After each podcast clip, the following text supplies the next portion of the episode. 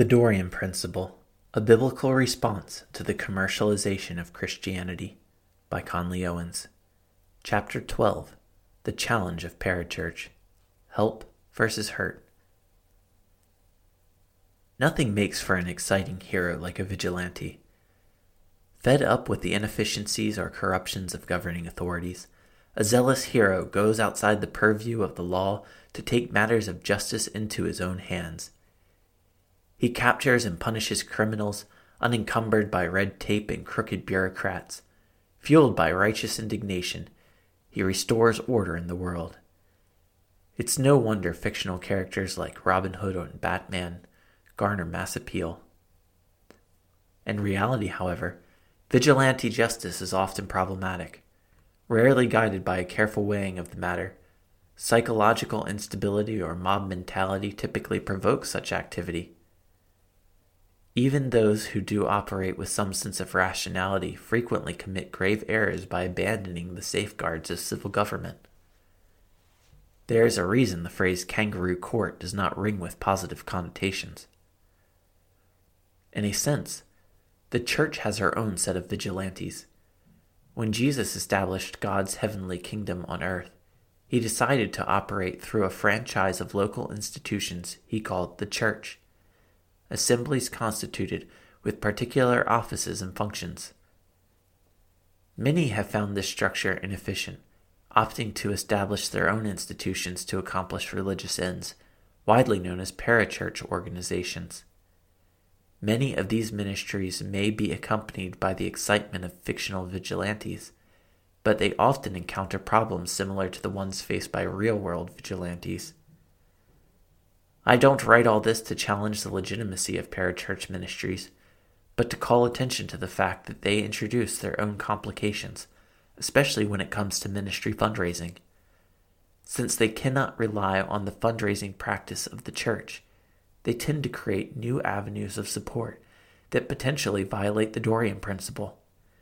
In this chapter, I would like to offer a quick overview of where exactly the issues lie and how a healthy focus on the local church may circumvent them. Church identity versus parachurch identity. The church is that body of believers Christ instituted to represent his kingdom on earth. The universal church is composed of all Christians everywhere, while the local church refers to a particular society of Christians characterized by their regular gathering for worship. Etymologically, para indicates coming alongside of something. Parachurch ministry is simply any ministry regulated outside of the local church whose primary goal is to aid the church, whether local or universal. Thus, while the label is typically used for organizations like InterVarsity Christian Fellowship or Compassion International, broadly it applies even to individuals operating outside the structure of the local church with the intent to serve the church. Church structure versus parachurch structure. The essential distinction between the local church and the parachurch lies in structure. Understanding this distinction is the key to recognizing the potential pitfalls of parachurch entities, especially as related to the Dorean principle. Let's look at this structure according to the Bible's breakdown of a church the congregation, elders, and deacons. The congregation is the membership of a church. While some churches do not practice formal membership, there is generally an understanding of who is permitted to participate in the Lord's Supper on a regular basis. The congregation ultimately forms the primary source of accountability in the church. Even if the church does not practice congregational voting, the people vote with their feet, joining and supporting those ministries which operate as they see fit. Parachurch ministries rarely have similarly defined membership, or even similarly defined goals. The elders of a church watch over a congregation, managing the teaching of the church and leading it in discerning doctrinal issues. Ideally, a body of elders would consider church fundraising practices in light of the Word of God with especially discerning eyes. Parachurch organizations typically guarantee no such oversight. The deacons of a church have authority over the physical resources of the church to meet the physical needs of the church. The Bible requires they conform to the standards set in 1 Timothy 3 8 through 13. Outside the church, those who take on similar roles may be vetted spiritually, but are rarely assessed by the same rubric. In all these, secular positions replace sacred ones. The structure that protects the ethical collection of resources in the church rarely exists in other organizations, nor can it ever completely. In adding such church structures, a parachurch organization would cease to exist as such and would simply become a church. Church fundraising versus parachurch fundraising. The Bible establishes a model of fundraising for the church the voluntary contributions of the congregation. Presuming they are offered in an effort to co labor with the church, they perfectly accord with the Dorean principle. We see these contributions first in Acts, where the people pool their resources. Acts 2 44 through 45. To be distributed by the apostles, functioning as elders. Acts 4 34 through 35 and later a body known as the Seven, functioning as deacons. Acts 6 1 through 3. Elsewhere, Paul commands the church in Corinth to contribute weekly on the first day of every week. 1 Corinthians 16 1 through 2. In contrast, the Bible prescribes no source of income for parachurch organizations. Consequentially, the exigencies of ministry drive them toward innovative fundraising practices frequently creating opportunities to transgress the Dorean principle. While not exclusive to parachurch institutions, there is a reason the sale of ministry occurs more frequently outside the church than inside the church. Book sales cover author commission, conference tickets cover speaker fees, tuition payments cover tenured salaries, and proprietary licenses cover musician paychecks. Yet by and large, the voluntary contributions of the congregation suffice for church employed ministers. Alternative approaches. Parachurch entities typically form for the sake of expediency, the alternatives deemed too inefficient or ineffective. However, in light of the Dorean principle, we should consider several alternatives to the practices of parachurch ministries. Moving from more to less aggressive measures, the following three strategies provide potential replacements for standard parachurch practices that abandon the Dorean principle. Conducting ministry under the auspices of the local church. Many parachurch endeavors could directly translate to church endeavors. Such ministry would be subject to the authority structure of the church and receive its funding directly from the church.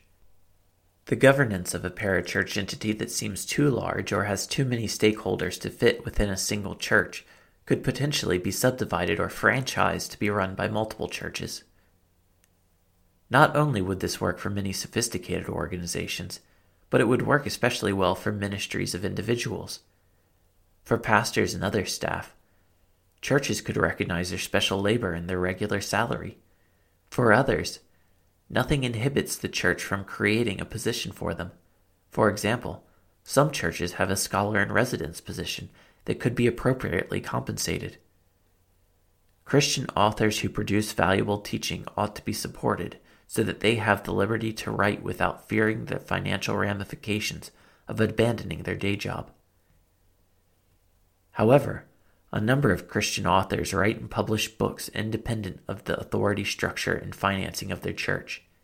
In the end, they frequently support their work by selling their finished product, some even priding themselves for doing so. To draw examples from the spectrum of evangelicalism, Rick Warren and Joel Osteen have both opted out of taking any income from their churches, instead living primarily on book royalties. However, this swaps co labor with reciprocity, reversing the Dorean principle. They proudly reject co labor and happily accept reciprocity. The church that wishes to co labor with the minister should be permitted to do so, and none should be asked to purchase ministry through book sales or otherwise. In contrast, some have commendably offered their works for free, rejecting royalties from hard copy sales, living only on the support provided by their churches. John Piper is an example of one such minister. Fundraising through church partnerships. Those parachurch organizations which receive their funding largely from individuals could limit their solicitations to established churches. By receiving money from churches that wish to partner with them, they would rely only on the voluntary contribution of congregations rather than the sale of religious instruction. Pre-funding. Rather than attempting to recoup costs after the fact via ticket and literature sales, parachurch organizations could pre-fund their ministry. For example, religious conference organizers could work with churches and individuals to collect money to support the teachers rather than doing so through ticket sales. Similarly, rather than relying on book sales, Christian publishing houses could work with churches and individuals to establish a joint fund from which authors would be paid. Instead of one entity shouldering all the risk and potentially turning a financial profit, many believers would partner together in sharing the risk, praying together for a spiritual harvest. Crowdfunding utilities such as Kickstarter or Patreon offer a viable alternative to the work first, receive later model of the publishing industry. With these tools, one may receive funds from partners on a regular basis or raise money for a ministry endeavor prior to commencing. These approaches would give Christian ministers a way to raise support from those genuinely interested in supporting the ministry without appealing directly to those who are the main targets of the ministry. However, a word of caution crowdfunding utilities often encourage offering perks at different donation levels. In the context of ministry, such seeming bribery does not accord with the Dorean principle. Seminaries. As a case study, a particular category of parachurch organizations applies here. Seminaries typically operate outside of the direct oversight of the local church, but have significant impact on the church at large.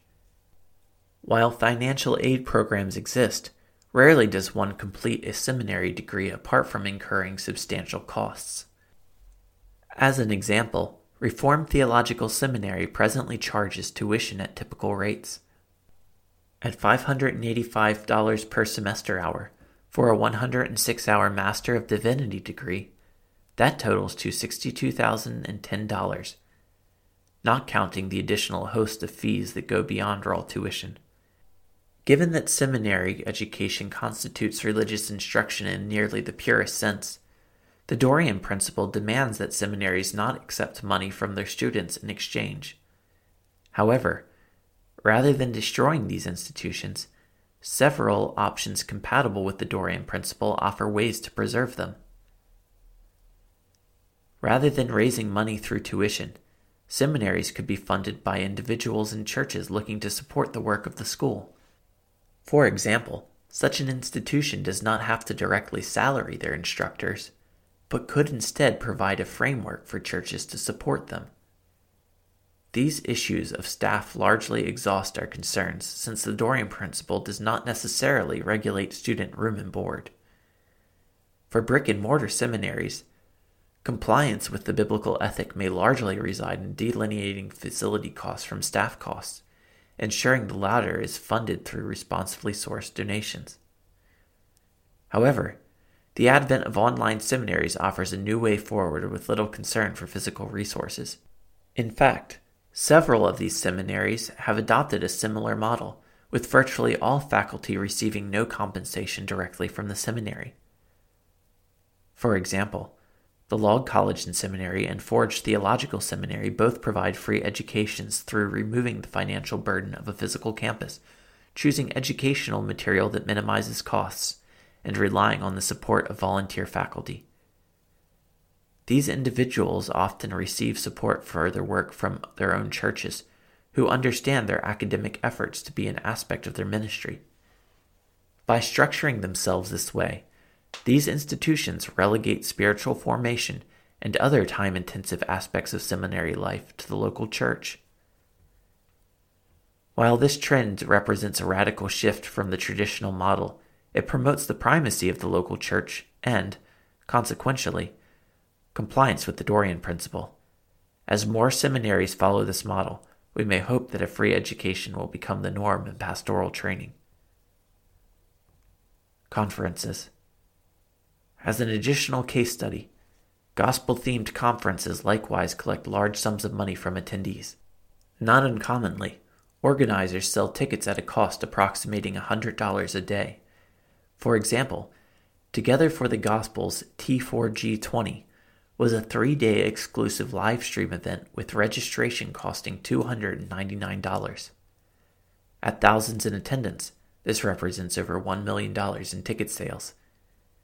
If the purpose of such events is truly to promote the gospel, then the Dorean principle must shape its commerce. Naturally, large events require substantial sums of money to reserve venues, print conference materials, etc. Thus, it is not surprising that fees are often associated with conference attendance. However, according to our ethic, one should not charge for the actual ministry of the gospel. A key issue here is that in conference tickets, material costs are rarely delineated from the cost of the instruction itself. When they are, it becomes apparent whether or not the organizers intend to sell religious instruction to the audience. For example, in order to avoid the suggestion that the teaching itself is being sold, a ticket could be labeled a meal and facilities pass. Regardless, our ethic also regulates all that directly attends to the proclamation of the word, so gospel centric event organizers should consider finding willing co laborers rather than charging for attendance. Conclusion Because parachurch ministry lacks the structure of the church, it opens itself to additional opportunities to violate the Dorean principle. Most notably, it lacks the regular contributions of the saints and so frequently resorts to creative fundraising measures. These measures often cross the line set by the Dorean principle. Recognizing the tacit dangers of parachurch ministry, we should respond proactively, finding ways to generate support through co labor rather than reciprocity. Where possible, we should even consider restructuring parachurch activities under the auspices of the Church. End of chapter 12.